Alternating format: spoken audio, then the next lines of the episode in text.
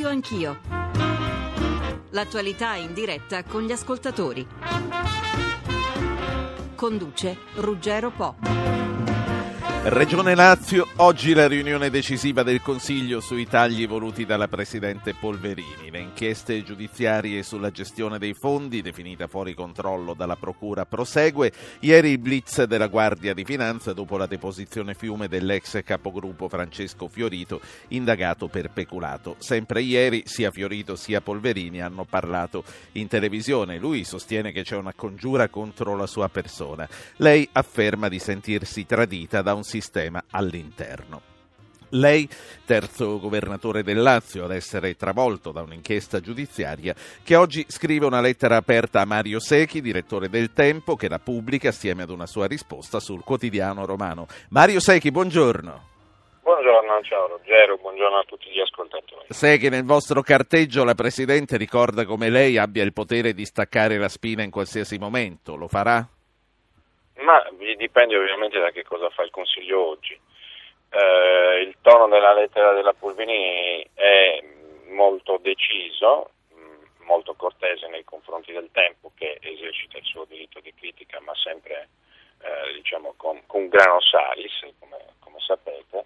Eh, dice sostanzialmente quali sono le condizioni e anche le ragioni per andare avanti o per non andare avanti tra queste vi è eh, la riforma eh, dei costi del Consiglio regionale, che vorrei ricordare è un organo indipendente dalla Giunta, questo per eh, onorare la verità e anche la responsabilità delle varie figure istituzionali. Quindi stai sottolineando che lei c'entra fino a un certo punto? E c'entra fino a un certo punto, cioè bisogna essere onesti su questo, se no si fa solo della facile demagogia.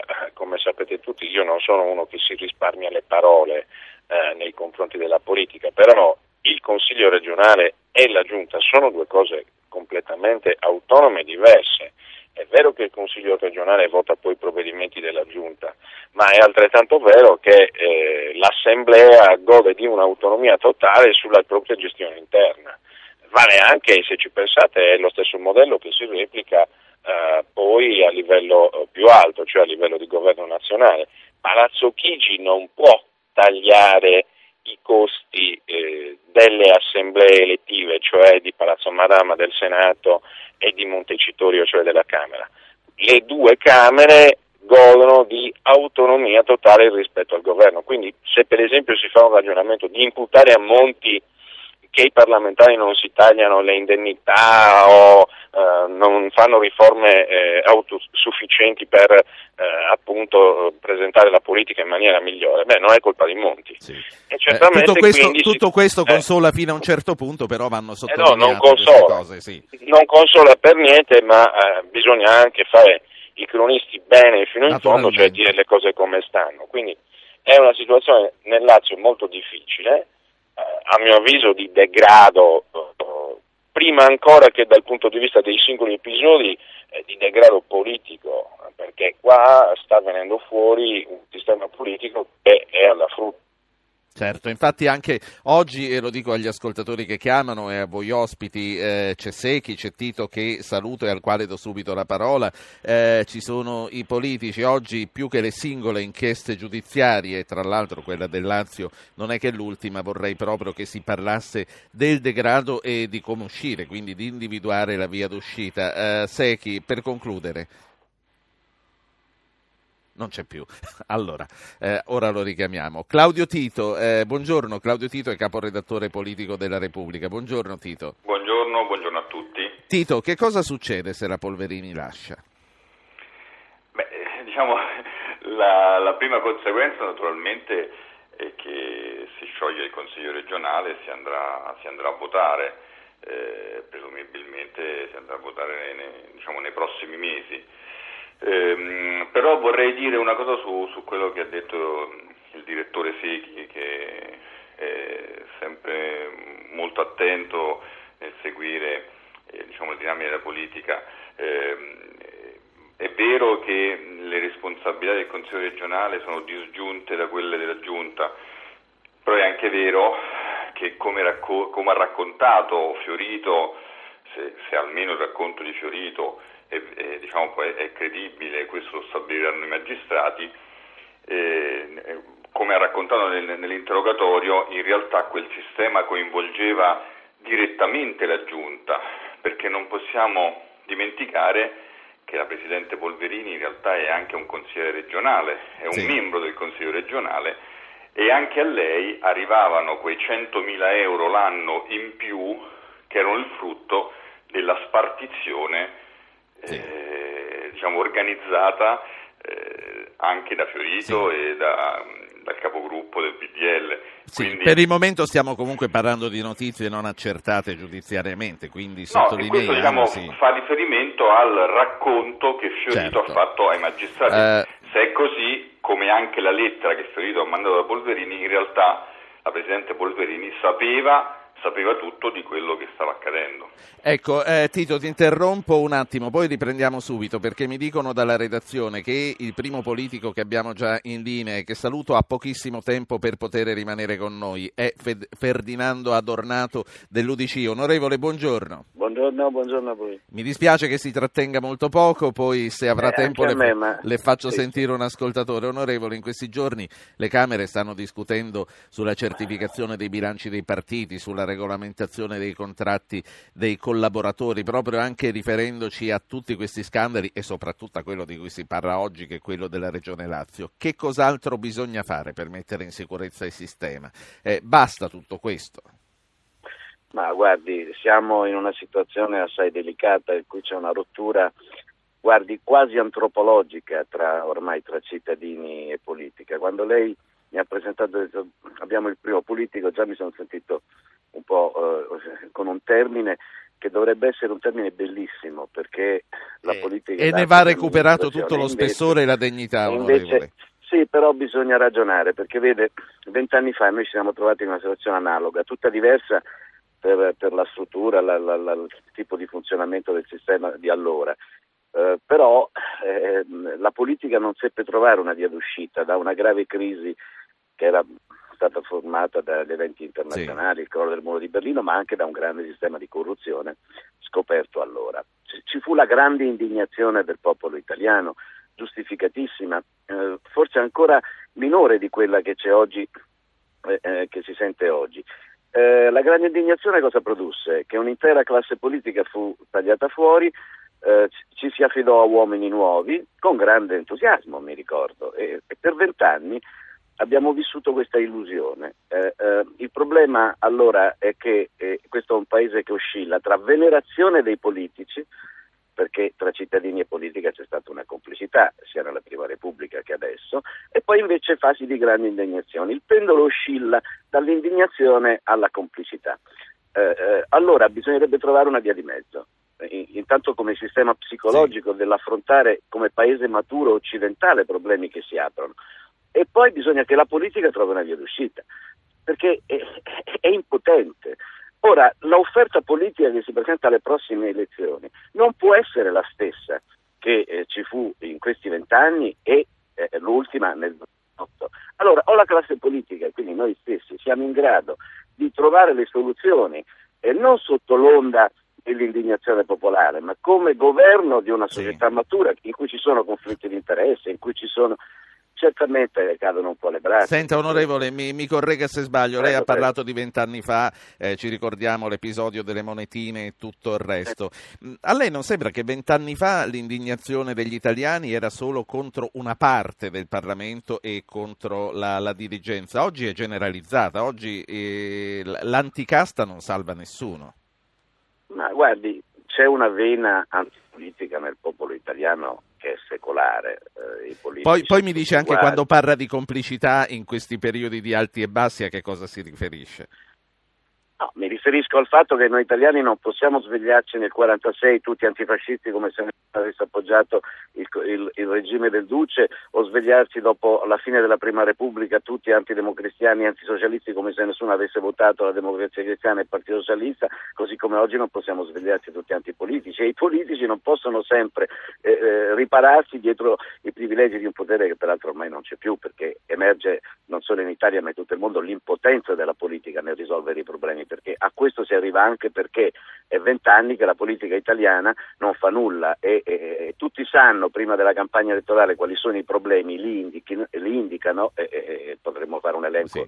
impressionante in questi ultimi vent'anni per esempio delle riforme che, che, che, che sta mh, mandando avanti Monti non è che non, fossero, non facessero parte dei programmi di campagna elettorale dei partiti. Allora la gente si trova di fronte a una crisi che mette in discussione eh, le proprie abitudini e i propri stili di vita, con la politica che non è in grado di risolvere i problemi e per di più fa emergere personaggi che francamente eravamo abituati a, a vedere nelle, nelle, opere di Vanzina eh, e non a capo di, di, di amministrazioni importanti. Con tutto il rispetto eh, per la saga dei film di Natale e delle vacanze. No, no, ma Vanzina stesso. Ma stavo scherzando, Vanzina, naturalmente. Sì, sì, lo so, lo so, scherzo anch'io, ma Vanzina stesso dice che è, è la, la, la, realtà eh, ha superato la sua immaginazione. Ecco, però no, bisogna mantenere la testa a posto, bisogna che risolviamo, non che appunto oscilliamo, e questo riguarda la classe politica ovviamente, non i cittadini, eh, chi ha più responsabilità è, Onorevole. lo dice la parola stessa, è più responsabile. Il tempo che lei ci ha dato è praticamente scaduto, ma prima no, di lasciarla... può parlare un'ora di queste cose, io... no, mi dica, mi dica una cosa un però, visto, visto, che sto parlando con il rappresentante dell'UDC, il gossip Prego. in questi giorni dalla Polverini in avvicinamento a Casini, lei ne sa qualche cosa? No, ne so qualcosa, eh, smentisco assolutamente, l'ho già detto Cesare stamane.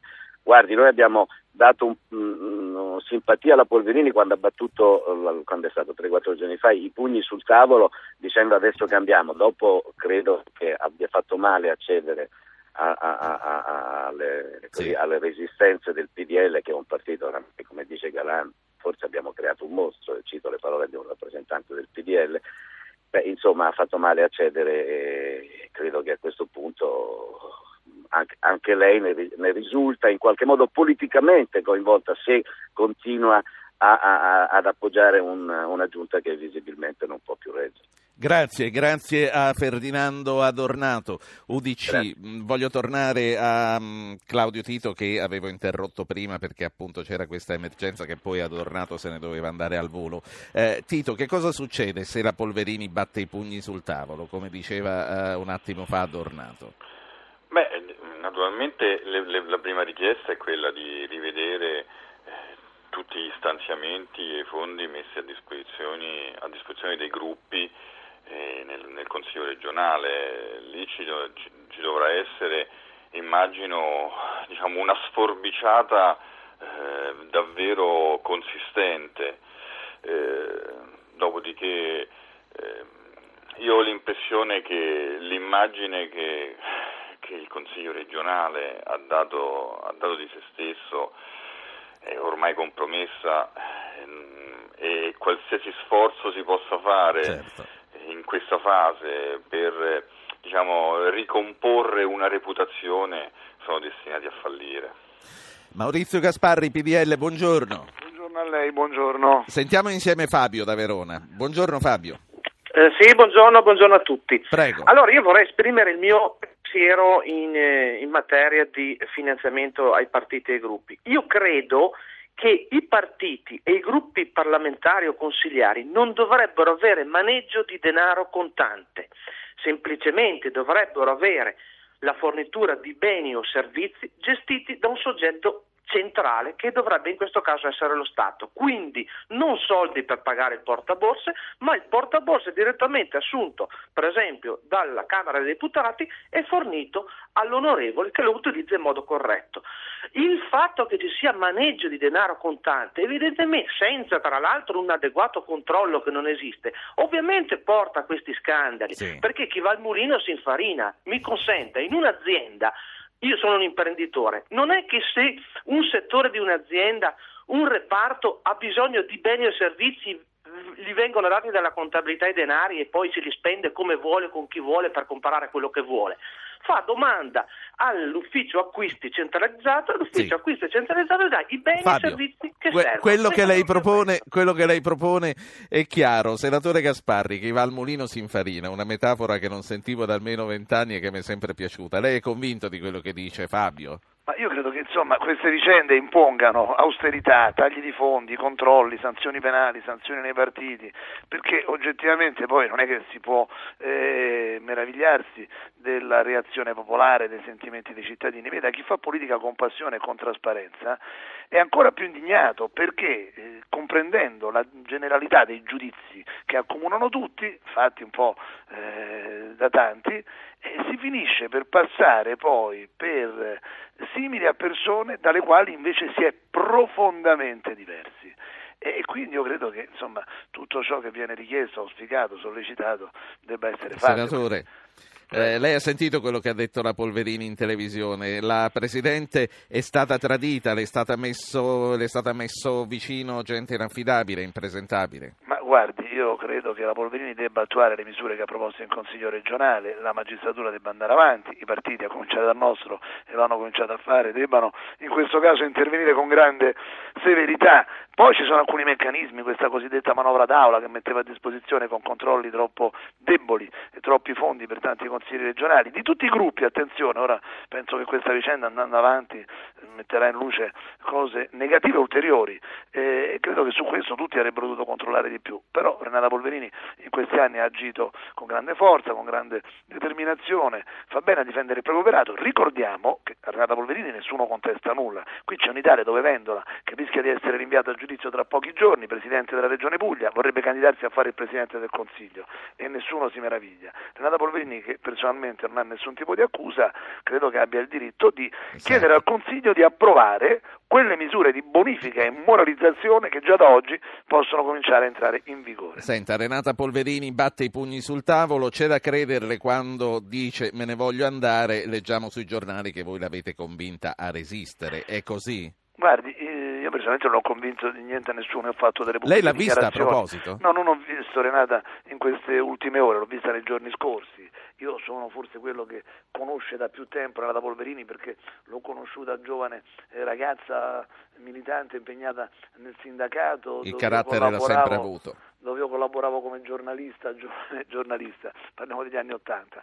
E io credo che lei abbia fatto tante cose buone e positive, che anche in questa vicenda abbia dimostrato un piglio molto deciso, che abbia avanzato proposte che possono nell'immediato essere approvate per ridurre quei fondi, per bonificare quelle situazioni, ridurre il numero delle commissioni. E quindi credo che debba poter eh, avere consenso e fiducia. Dopodiché eh, non ha avuto accuse di tipo personale, anzi ha reagito con grande forza. Il giudizio politico poi dei cittadini arriverà, sì. arriva sempre per tutti, è quello in democrazia e poi il responso Gasparri, co- con noi ci sono il direttore del Tempo Secchi, eh, c'è il capo politico della Repubblica Tito, ci sono due ascoltatori, stiamo un po' tutti insieme e sì. commentiamo insieme quello che ci dicono Furio da Genova e Francesco Maria da Palermo. Furio, prego.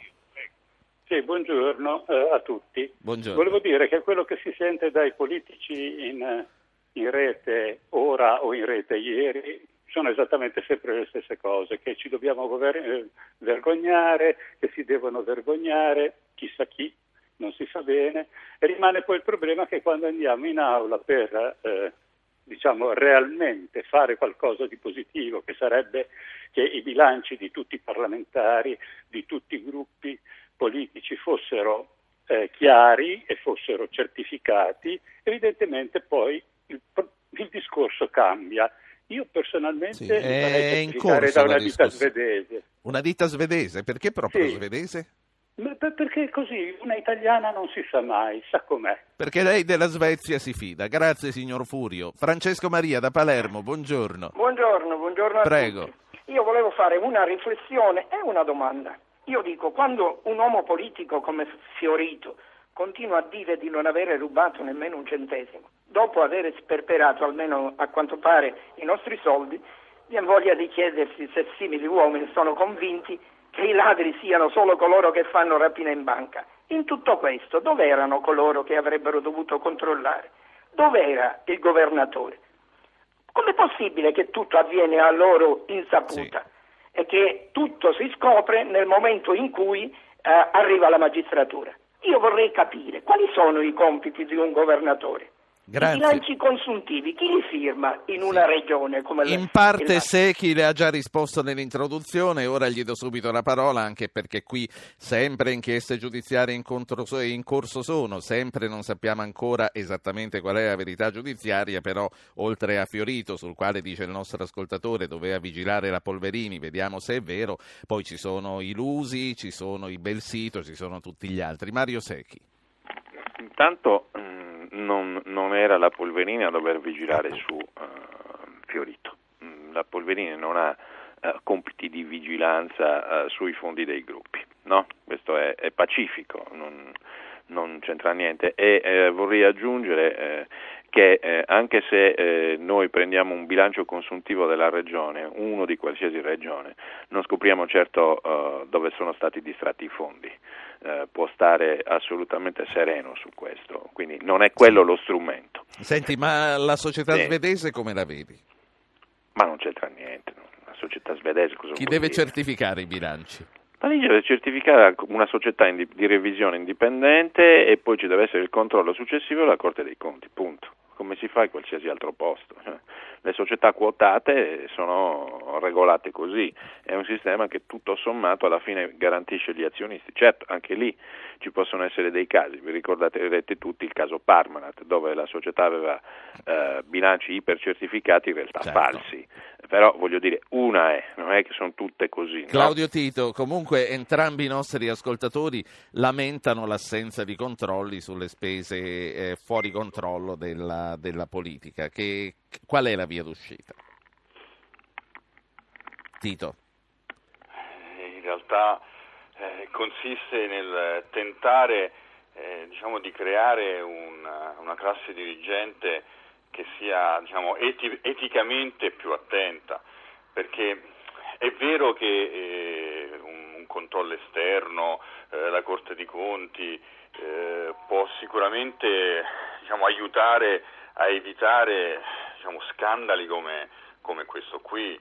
Eh, però quello che è successo nel Lazio non è soltanto diciamo, ehm, un, un episodio di, eh, di furto o di mala gestio del- della cosa pubblica, Eh, è un mix di, diciamo, di, di sperpero, eh, di volgarità, eh, di incultura, eh, diciamo, quella festa in cui c'erano consiglieri regionali danno l'idea eh, di, di qualcosa che va oltre il, il semplice sperpero del denaro pubblico, probabilmente e eh, di fronte a, que- diciamo, a- a quelle, a quelle foto che eh, l'intera classe dirigente si deve interrogare intanto su come viene selezionato, eh, vengono selezionate le candidature e quindi anche diciamo, i, i- i soggetti che devono gestire grandi enti come, come- come la Regione Lazio.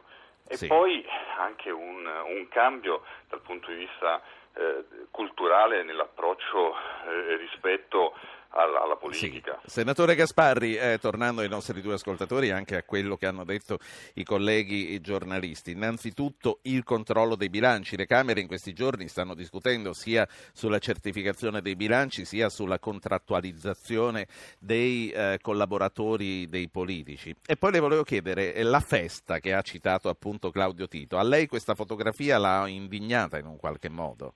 Andiamo in ordine, ricordiamo Sì. che nei mesi passati sono stati apportati dei tagli ai trattamenti economici dei parlamentari, è stato abolito il vitalizio trasformando il trattamento previdenziale in un normale eh, trattamento contributivo, tanto paghi, tanto puoi maturare, sono stati ridotti del 50% i rimborsi elettorali ai partiti, so bene che poi per l'opinione pubblica bisognerebbe fare di più, ma ricordiamo quello che si è fatto, se no sembra che non accada nulla e le vicende negative oscurano le iniziative assunte. Sui controlli si stanno introducendo regole più severe con controlli esterni. Poi l'altro giorno ha ricordato una persona, anche i bilanci della Parmalat erano certificati da società esterne, non so se bisogna cercarli in Svezia o dove. Mi auguro che poi le certificazioni, come dire, siano fatte con serietà perché quante cose Certo. abbiamo visto certificate in Italia nel campo dei privati e delle aziende e poi i cittadini hanno dovuto subire amare conseguenze, anche i risparmiatori a cui si dicevano che era tutto a posto.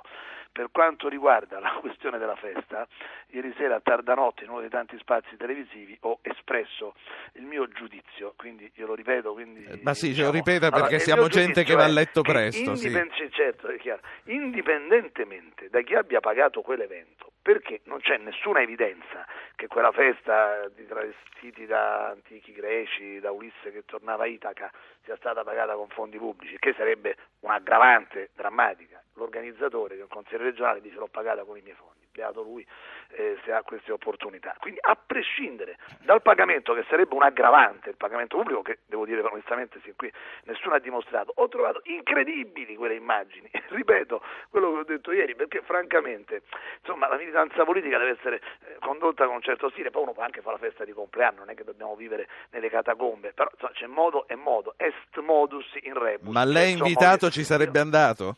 Io francamente per fortuna non sono stato invitato e quindi faccio parte di una categoria che viene considerata non invitabile a eventi Ma del genere. gente come voi ci si orgoglioso. trova in mezzo Poi- in queste- sì, in queste capito, no, situazioni. no, mi sarei probabilmente informato. A me capita di andare a un compleanno o a un matrimonio o a un evento in una roba del genere, per fortuna non mi sono mai trovato e il fatto che non fui nemmeno invitato eh, evidentemente vuol dire che la gente percepisce il modo con cui mi comporto. Con me guardi, si può essere d'accordo o non d'accordo, ma per quanto riguarda il tipo di stile di vita eh, mi comporto da militante politico fin da ragazzo e quindi francamente eh, non sono invitabile ad eventi del genere. Ma Mentre in- in se anche tu- lei fa una normale festa di compleanno decente e senza costumi, poi se a carnevale è da ragazzino, insomma, Senta, ma uno in- si può mascherare, ma no a quell'età in quel modo. Sono rimasto, guardi, quelle immagini hanno creato un danno alla politica superiore a tutto il resto e quindi il fatto che sia stata pagata con soldi propri di per sé è un fatto come Certo. dire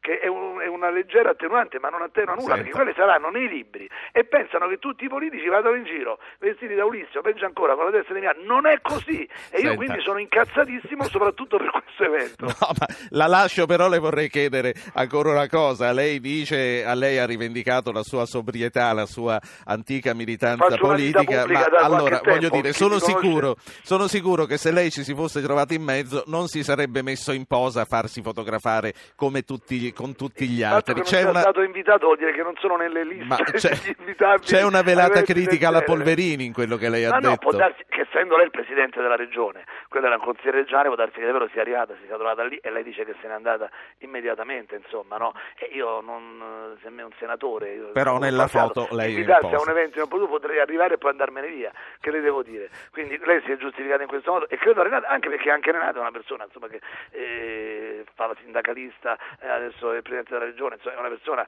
che tutti oramai conoscono, molto diretta nei giudizi e molto semplice Certo. nello stile di anzi a volte viene criticata per l'eccesso di franchezza e di semplicità, non è personaggio che vive tra le paludate feste di travestimenti Del generone romano. La, la saluto Maurizio Gasparri, Grazie a PDL, no, grazie a lei. Allora, eh, non so se Renata Polverini in questo momento ci stia ascoltando, magari è in macchina, è stata invitata, noi speriamo di averla entro le 10 in diretta, il suo ufficio stampa ci ha detto che è piena di impegni, lo sappiamo, e di richieste di interviste, vediamo, noi siamo qui, c'è ancora mezz'ora. Un minuto di pubblicità e poi torniamo. Eccoci di nuovo insieme, ci sono con noi il direttore del Tempo Secchi, il capo politico della Repubblica Tito, io saluto e do il benvenuto al capogruppo della Lega Nord alla Camera Giampaolo Dozzo, onorevole buongiorno. Buongiorno a lei e agli ascoltatori. Una domanda prima di passare a un ascoltatore e di passare ai colleghi giornalisti. Feltri ieri sul giornale scriveva che le regioni sono da abrogare, è una provocazione o c'è qualcosa di condivisibile? Io assolutamente condivido questa, penso, provocazione di Feltri. Eh, aboliamo le province, aboliamo le regioni, fra poco aboliremo anche i comuni, avevo uno Stato centralizzato al massimo, quindi se questo è il volere di Feltri certamente non è il mio. Sentiamo insieme Claudio da Brugherio e Luca da Bologna, poi mettiamo in campo anche Secchi e Tito. Claudio. Sì, volevo solo fare un- una domanda ai vostri ospiti. Se a questo punto, eh, visto quello che abbiamo, eh, siamo stati abituati a vedere in questi ultimi anni da tutti i politici, mi chiedo se effettivamente avere una classe politica in Italia eh, che non ha risolto assolutamente niente, non l'ha risolta la sinistra, non l'ha risolta il centro, non l'ha risolta la destra, non l'ha risolta la Lega, non l'ha risolta nessuno, se effettivamente avere una classe politica, avere dei politici serve ancora qualcosa o magari è meglio avere un mega manager che riesce effettivamente a sistemare forse le questioni economiche, se non ha chiaramente eh, l'intralcio e i paletti messi chiaramente sempre sì. dai partiti politici. La, glielo devo chiedere, la è una provocazione, vero? No, la mia non è una provocazione, è un dato di fatto, perché alla fin fine, dalla sinistra alla destra, abbiamo scoperto che alla fine tutti hanno sempre fatto solo i loro interessi. La saluto. Grazie Claudio. Luca da Bologna. Ma bravo Claudio, bravissimo. Io penso che siamo milioni a pensarla come lui. Comunque, io quello che chiedo, ma chiedo veramente, che sia fatto come è stato fatto a Bologna, che eh, cioè eh, si eh, come dire, eh, mil, non, guardi, mi, mi, mi, sfugge la parola in questo momento, ma lei ce l'ha scritta davanti, penso.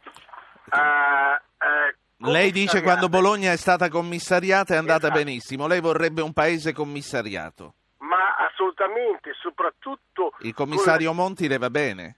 Assolutamente sì.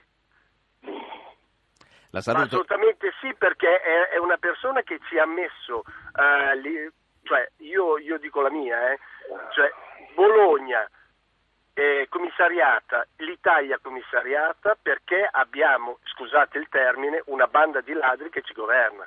Sì, il termine mm, che capisco sta sulla bocca di molti, io non lo condivido assolutamente, do immediatamente la parola a Dozzo, a Secchi e a Tito. Dozzo, innanzitutto al momento è lei l'ospite, quindi commenti lei queste due telefonate, insomma la situazione attuale, la sfiducia nella classe politica porta gli italiani a augurarsi in una democrazia un mega manager. Guardi, ognuno di noi eh, che fa politica deve fare i conti con la propria coscienza e io e tanti colleghi abbiamo la coscienza a posto di aver fatto il nostro lavoro. E per carità, qualche volta non ci siamo riusciti, però eh, se qualcuno pensa che un mega manager, abbiamo visto anche il governo Monti, Monti mega manager, sì, eh, cosa ha portato? Ha portato una recessione ancora più ampia eh, abbiamo visto le ultime stime che ha prodotto del PIL eh, ieri e siamo ulteriormente eh, ribassate. Quindi eh, se qualcuno vuole avere il dittatore di turno si accomodi pure. Io penso che la de- democrazia sia un fattore fondamentale per tutti i paesi e anche per il nostro. Sì, ehm... Ma al di là di tutto questo, io non so eh, che lavoro facciano questi due ascoltatori, però eh, se ogni categoria e ogni categoria ha i propri così, eh, ladri, eh, perché se vogliamo usare questa parola la usiamo per tutte le categorie, per categorie di giornalisti, per categorie di commercialisti, per tutte le, co- le categorie, perché eh, se, qualche, eh, se, qualcuno di, eh, di, queste persone di quelle, di, che fanno sì. parte della categoria si comporta in una maniera scandalosa, eh, non vuol dire che tutta la categoria... Certo. Eh, mi ricordo Sent- dello scandalo, non so se si ricorda anche lei, dello scandalo, famoso scandalo delle penne d'oro, che coinvolgeva la categoria giornalisti, questo non vuol dire che tutti i giornalisti siano così Secchi, e venduti. Secchi, Dozzo ci tira in ballo, eh? ma al comune è mezzo gaudio, cosa ne no, pensi? No, assolutamente, non voglio, è, è solamente per fare, per fare così. Eh, no, no, no, ho capito, ho capito, ho capito perfettamente. Onorevole Dozzo, ma altre, quindi a questo, a ecco. questo, punto voglio chiedere se ci consola il sapere che i ladri, come lei, dici, stanno, come lei dice, stanno dappertutto. Secchi, ma poi vorrei anche il commento sul mega manager. No, Dozza ha fatto una, una, battuta ovviamente, poi lo conosco, è una persona seria. Eh, passiamo alla cosa più seria. Le due telefonate, secondo me, dei, degli ascoltatori sono sintomatiche. Entrambi eh, vogliono che ci sia un commissariamento della politica eh, e lo vogliono perché sono delusi eh, c'è poco da, da, girarci intorno. Alla fine le cose stanno così e le chiacchiere stanno a zero. Il sistema politico italiano eh, è arrivato, a mio avviso, a uno stadio terminale eh, di un ciclo storico e ha bisogno di ripartire eh, e di ricostruirsi, perché poi dobbiamo dire che senza la politica c'è la tecnocrazia, eh, ci sono le dittature soft, eh, ci sono eh, esiti eh, che non vanno bene eh, per la libertà, parliamoci chiaro. e dunque bisogna ricostruire la politica a partire dai partiti. I partiti si ricostruiscono aprendoli, non c'è niente da fare, sono diventati un club dove eh, c'è cooptazione, eh, c'è nomina e non c'è competizione. Eh, Claudio Tito, Repubblica, è un paese da commissariare, tra l'altro il nostro ascoltatore ci ricordava il commissariamento di Bologna che fu fatto ad opera di un ministro dell'attuale governo. E commissariare un paese mi, mi mette un po' paura, pensare che si possa commissariare un intero paese fa venire in mente a un sistema diciamo, vagamente dittatoriale eh, o anche non vagamente. Pensare che in una democrazia non ci sia la politica è, è altrettanto diciamo, nefasto. Eh, io ritengo che i partiti in una democrazia siano indispensabili, non se ne possa fare a meno e spero che in questo paese magari ci sia più politica di quanto ce ne sia stata ne, negli ultimi anni. Eh, il problema semmai è, è che forse questa, la politica deve cambiare la sua classe dirigente è vero che c'è stata insomma, una mancanza di ossigeno dentro, dentro i partiti e, e forse sì. eh, c'è bisogno di un ricambio, però è anche vero che eh, io vorrei dire due cose, che non, non, si può dire che tutti i politici siano ladri, perché eh, è troppo facile e semplicistico, no, non è così. Eh, ci, sono sei, ci, sono purtroppo degli esempi, tanti, gravissimi, ma non si può fare di tutto un erbo sì. un fascio. Um, In secondo luogo vorrei fare tanto un'ultima aggiunta mm, sulla diciamo, mutevolezza degli italiani. Eh, voglio semplicemente ricordare che la Polverini e questa giunta e questo Consiglio regionale sono stati eletti con una larga maggioranza due anni fa, non vent'anni fa. Quindi forse anche gli italiani devono interrogarsi sulle scelte che compiono. Sì. onorevole Dozzo, poi eh, la saluto. La Lega, dopo gli scandali legati all'ex tesoriere Belsito, ha voltato pagina e questo lo sappiamo. Tra l'altro il segretario Maroni era qui due settimane fa. La giustizia farà il suo corso, sapremo com'è andata, c'è bisogno di tempo. Lei politicamente considera il caso chiuso? Il nostro caso? Il caso Lega, il caso Belsito. Questo, questo, beh, noi abbiamo fatto i congressi, abbiamo fatto una vera e propria rivoluzione e quindi abbiamo chiuso una, un'era e abbiamo iniziato un'altra. Speriamo che, che, i cittadini poi ci diano il loro consenso. Ma volevo far notare una cosa, se lei mi permette. Naturalmente. Dato che qui si parla preferenze sì, preferenze no, noi siamo per le preferenze, per esempio, però, eh, e lo dicevo sempre in questa trasmissione l'altra volta, eh, non è che con le preferenze o col collegio uninominale eh, poi si ha la certezza di chi viene nominato sia un onest'uomo, eh, perché vediamo che in questo caso eh, i consiglieri regionali del Lazio sono stati eletti tramite preferenze, quindi io mi chiedo gli elettori che hanno eletto questi, questi personaggi mettendo il nome sulla, eh, sulla, sulla scheda, forse non li conoscevano eh, queste persone oppure erano così anche prima. Quindi certo. al di là del sistema poi c'è sempre Quindi l'uomo. questo lei ci induce a interrogarci anche sul sistema delle preferenze. Grazie, grazie all'onorevole Giampaolo Dozzo della Lega Nord, capogruppo. Grazie a voi. Senatore Belisario, Italia dei Valori, buongiorno. Buongiorno a lei e ai suoi ospiti. Senta, eh, le vorrei fare una domanda, ma gliela faccio fare prima da un ascoltatore. È Franco, chiama dalla provincia di Potenza. Buongiorno. Eh, buongiorno. Volevo semplicemente dire sì. eh, sul dibattito di questi giorni e, sulla, e sull'antipolitica crescente. Invece di discutere ore e ore sui talk show televisivi per radio, i grandi partiti PDL e PD, sì. che insieme hanno la maggioranza in tutte le regioni sì. d'Italia, potrebbero dire ai loro rappresentanti regionali di modificare immediatamente i regolamenti per eh, quel che riguarda i monogruppi, i finanziamenti ai gruppi e tutto ciò che attiene al finanziamento pubblico eh, delle regioni, perché il, il caso Lazio secondo me è un caso diffusissimo. Mi piacerebbe che lei, dottor Po, facesse una trasmissione con i presidenti dei consigli regionali che ci riguardassero sulle spese dei gruppi politici nelle varie Perché no? regioni. Perché Mi no, piacerebbe Franco? molto. Prendo nota, grazie a lei. Allora, senatore Belisario, eh, l'antipolitica eh, monta, lo sentiamo, ce ne conferma in ogni momento. Senatore, il segnale agli elettori che vogliono pulizia può arrivare dall'attuale movimento anticasta, secondo lei, e soprattutto lei sente di farne parte di questo movimento?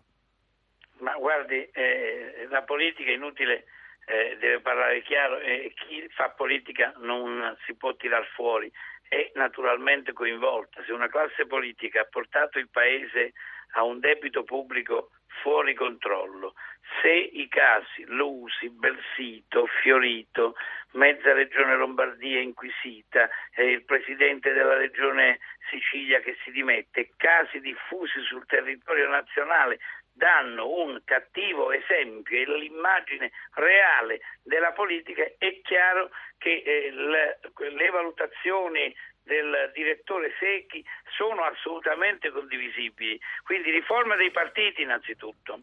Eh, eh, I partiti oggi sono chiusi, ha ragione, eh, si corre il rischio eh, di avere all'interno dei partiti una casta nella casta, un po' tutti, e allora chiaro, eh, bisogna cambiare. Guardi, quello che è avvenuto nel Lazio è paradossale, perché io mi, mi rendo conto che oggi eh, la Presidente Polverini dice ma io eh, queste cose non le conoscevo, io per l'amor di Dio ci credo, ma quando sono limitati il numero dei consiglieri, il numero eh, delle commissioni, gli emolumenti, le gratifiche, eh, sì. gli, i finanziamenti ai partiti, lei dov'era? Era in vacanza oppure presiedeva la regione? E perché c'è una colpa in Eligendo e io penso che ci sia anche la Polverini nella scelta delle norme, ma quantomeno c'è una colpa in vigilando e nessuno di noi può sottrarsi eh, da, questa, da, da questa condizione. Allora, eh, io vorrei chiedere a questo punto a Secchi e a Tito e vorrei una valutazione sul, sul movimento anticasta e quindi a, all'appir che in questo momento possono avere le persone che invitano a fare piazza pulita eh, dell'attuale classe politica e della parte più anziana della classe politica. Mario Secchi. Ma dunque, eh, bisogna distinguere mh, i fatti. Allora, ci sono due fenomeni. Il primo è, eh, riguarda una richiesta legittima di rinnovamento della classe politica. Eh, perché io lo scrivo da molto tempo, tu lo sai e chi legge il mio giornale pure, eh, vi è un dato, cioè c'è un'intera fascia di popolazione attiva, un ceto produttivo che contribuisce al PIL del paese, paga le tasse e manda avanti la famosa baracca Italia che non è eh, una piccola baracca ma è una grande potenza industriale, vorrei ricordare che noi siamo la seconda potenza industriale d'Europa e la terza economia d'Europa, non parliamo di un paese eh, sfasciato. Ebbene, eh, c'è una fascia di popolazione dai 30 ai 50 anni che non decide niente del proprio futuro e del futuro dei propri figli, cioè non ha le leve del comando. E questa è un'anomalia pazzesca in tutto l'Occidente. Quindi la richiesta di rinnovamento è legittima. Poi c'è l'altro aspetto di questa faccenda, che siccome siamo governati da una gerontocrazia e da una casta inamovibile, eh, tutto questo alimenta, mette il turbo ai movimenti antipolitici che poi saranno destinati probabilmente a diventare movimenti politici e a entrare nelle istituzioni e vedremo cosa faranno. Sì. Ma il loro eh, obiettivo dichiarato è quello di spianare tutto. Ora io vorrei ricordare che lo spianare tutto, cioè non salvare le cose buone, quindi buttare il bambino con l'acqua sporca, è un gravissimo errore che può condurre il Paese a una sì. crisi molto forte. È vero che la nostra storia ci dimostra che noi abbiamo bisogno degli shock per risollevarci, ma è altrettanto vero che non siamo più soli nell'universo.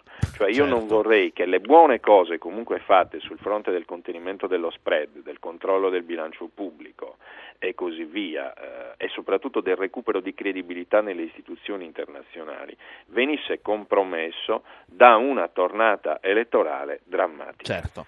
Allora... Non so se siamo in tempo ad evitarla, sì. dico la verità, eh, Ruggero, perché hanno, i partiti hanno dilapidato il tempo che gli era stato concesso con l'arrivo del governo tecnico. Allora, io a questo punto eh, invito Secchi e Tito a rimanere con noi. Eh, la stessa cosa per Belisario, o non c'è più Belisario? C'è Belisario?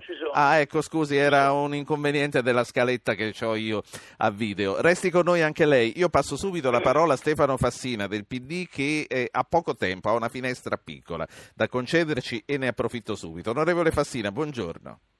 Buongiorno.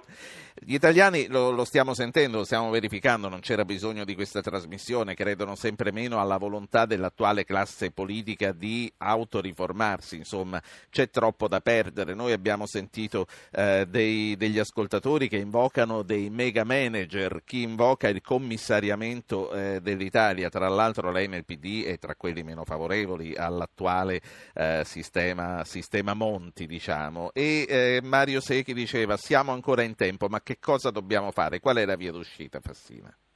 Ma innanzitutto cercherei di non parlare in generale dei partiti, della politica, perché ci sono comportamenti diversi, eh, non solo tra partiti ma anche tra eh, persone, dirigenti di singoli partiti. Se continuiamo a alzare il polverone tutti i responsabili, alla fine... Quindi lei vuole ancora una volta rivendicare la, respons- la um, estraneità del suo partito? Io voglio rivendicare che ad esempio nel Consiglio regionale del Lazio, non l'altro ieri, ma eh, un anno fa avevamo proposto e fu bocciato dal Consiglio il taglio delle commissioni la riduzione a otto. Eh, abbiamo votato contro quando la Presidente Polverini ha introdotto i vitalizi che si stavano eliminando per tutti i consiglieri, li ha introdotti per eh, gli assessori. Siamo eh, insieme ai radicali l'unico partito che ha pubblicato il bilancio del gruppo sì. regionale eh, con eh, dovizie di particolari e indicazioni delle, delle, voci di spesa. Poi ovviamente eh, abbiamo anche noi i nostri problemi, no, no, certo. non, eh, su questo non c'è dubbio. E poi le dico solo una cosa, noi riteniamo che la situazione sia ehm, messa così male che sia necessario eh, restituire la parola ai cittadini e poi i cittadini giudicheranno. La mm, Presidente del Consiglio regionale si deve dimettere perché è venuto meno un rapporto di fiducia è la condizione minimale per operare da parte della Giunta e del Consiglio. Quindi eh, poi eh, gli elettori eh, valuteranno, facciamo questo atto, è l'unico atto che può restituire un minimo di credibilità alla politica, perché se la Presidente, la sua Giunta, il, il PDL e i gruppi consigliari della maggioranza si barricano dentro il Consiglio regionale del Lazio, io non credo che ci siano atti che possono in qualche modo far recuperare quel canale di fiducia tra cittadini e politica. Eh, oggi si voteranno dei provvedimenti, la Presidente proporrà un taglio di 10 milioni alle spese di funzionamento del Consiglio e della Giunta, noi diciamo che questi tagli devono arrivare a 80 sì. milioni, dopodiché presenteremo una mozione di sfiducia e chiederemo al Presidente di, di, dimettersi per fare in modo appunto l'unico atto serio che oggi sì.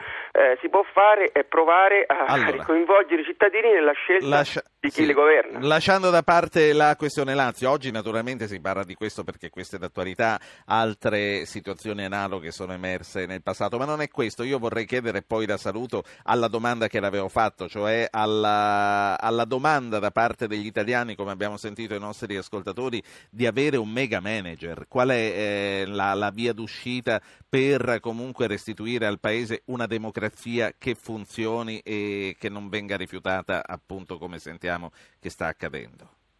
No, io credo che sia una via sbagliata perché uno dei problemi che abbiamo è quello di mh, non consentire ai cittadini di scegliere liberamente chi, chi li rappresenta, un problema che è nato con eh, l'attuale legge elettorale che cerchiamo molto faticosamente di, di cambiare.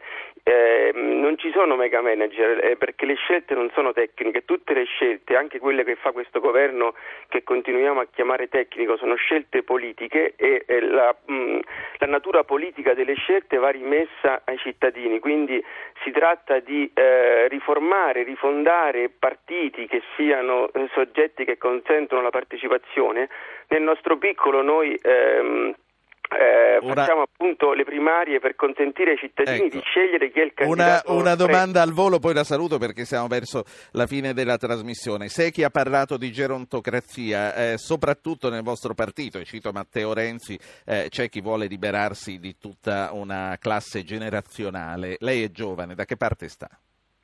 Sto dalla parte del merito perché si può essere incapaci a 60-70 anni, si può essere incapaci a 30 anni, il rinnovamento deve essere un rinnovamento qualificato, ehm, come le il mio esempio non è l'unico, non è isolato. Nel PD abbiamo 20 segretari regionali che hanno intorno ai 40 anni. Grazie, quindi, quindi la, risposta, la, risposta, non è generazionale. Grazie a lei eh, Stefano Fassina, Partito Democratico. Concludo con Belisario, al quale avevo lasciato meno tempo. Le chiedo una conclusione veloce perché poi passo a Secchi e a Tito. Eh, Belisario, a proposito del ricambio generazionale, c'è chi preme nel vostro partito? Ma guardi, io penso che il ricambio generazionale sia nelle cose, succede nell'economia, succede nello sport, a maggior ragione deve succedere nella politica. Eh, ripeto, ha ragione Fassina quando dice che non si deve fare di tutta erba un fascio ci mancherebbe, però eh, per questo noi abbiamo bisogno non solo di più controlli, non abbiamo bisogno soltanto dei bilanci pubblicati e certificati, abbiamo bisogno di una classe dirigente credibile e allora i cittadini devono stare accorti adesso che andranno a votare. Io sono convinto che la legge elettorale la cambieremo, la cambieremo speriamo in meglio e non in peggio, eh, la volta prossima dovranno darsi eh, come dire, dovranno fare un flashback, dovranno eh, capire che cosa è successo Grazie. prima e evitare di sbagliare. Belisario. Noi a Vasto ne stiamo discutendo al nostro incontro nazionale. Belisario, grazie. Eh, due minuti per concludere. Mario Secchi e Claudio Tito. Allora, eh,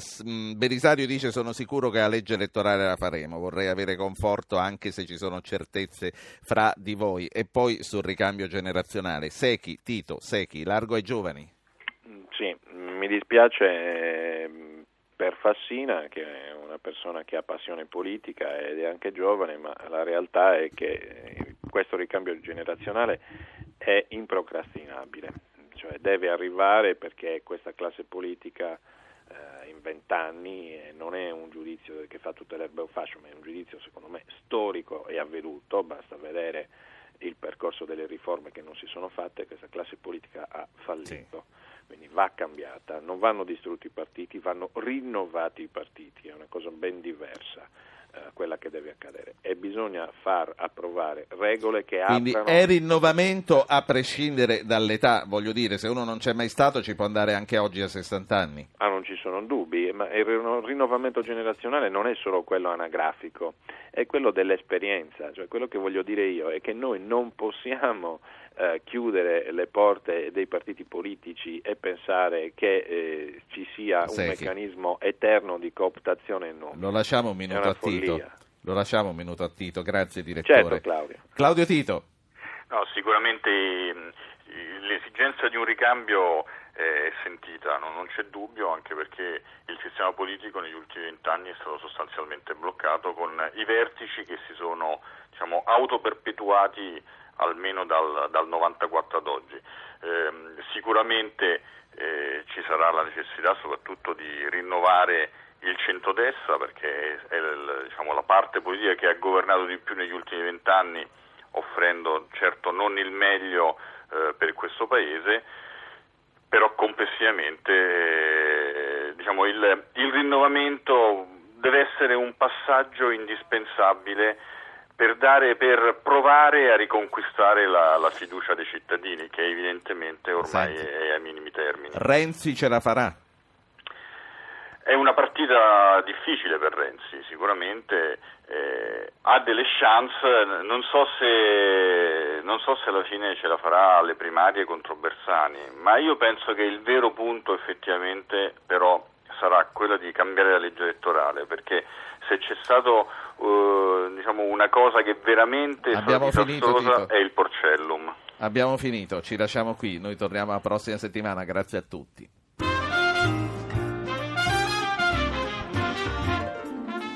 Avete ascoltato Radio Anch'io, ha condotto Ruggero Po, regia di Anna Posillipo, assistenti al programma Alberto Agnello, Valentina Galli, Francesca Mecheli, coordinamento tecnico Gottardo Montano, Antonio D'Alessandro. Potete iscrivervi alla mailing list e ricevere le anticipazioni sulla trasmissione del giorno dopo scrivendo a radioanchio.it.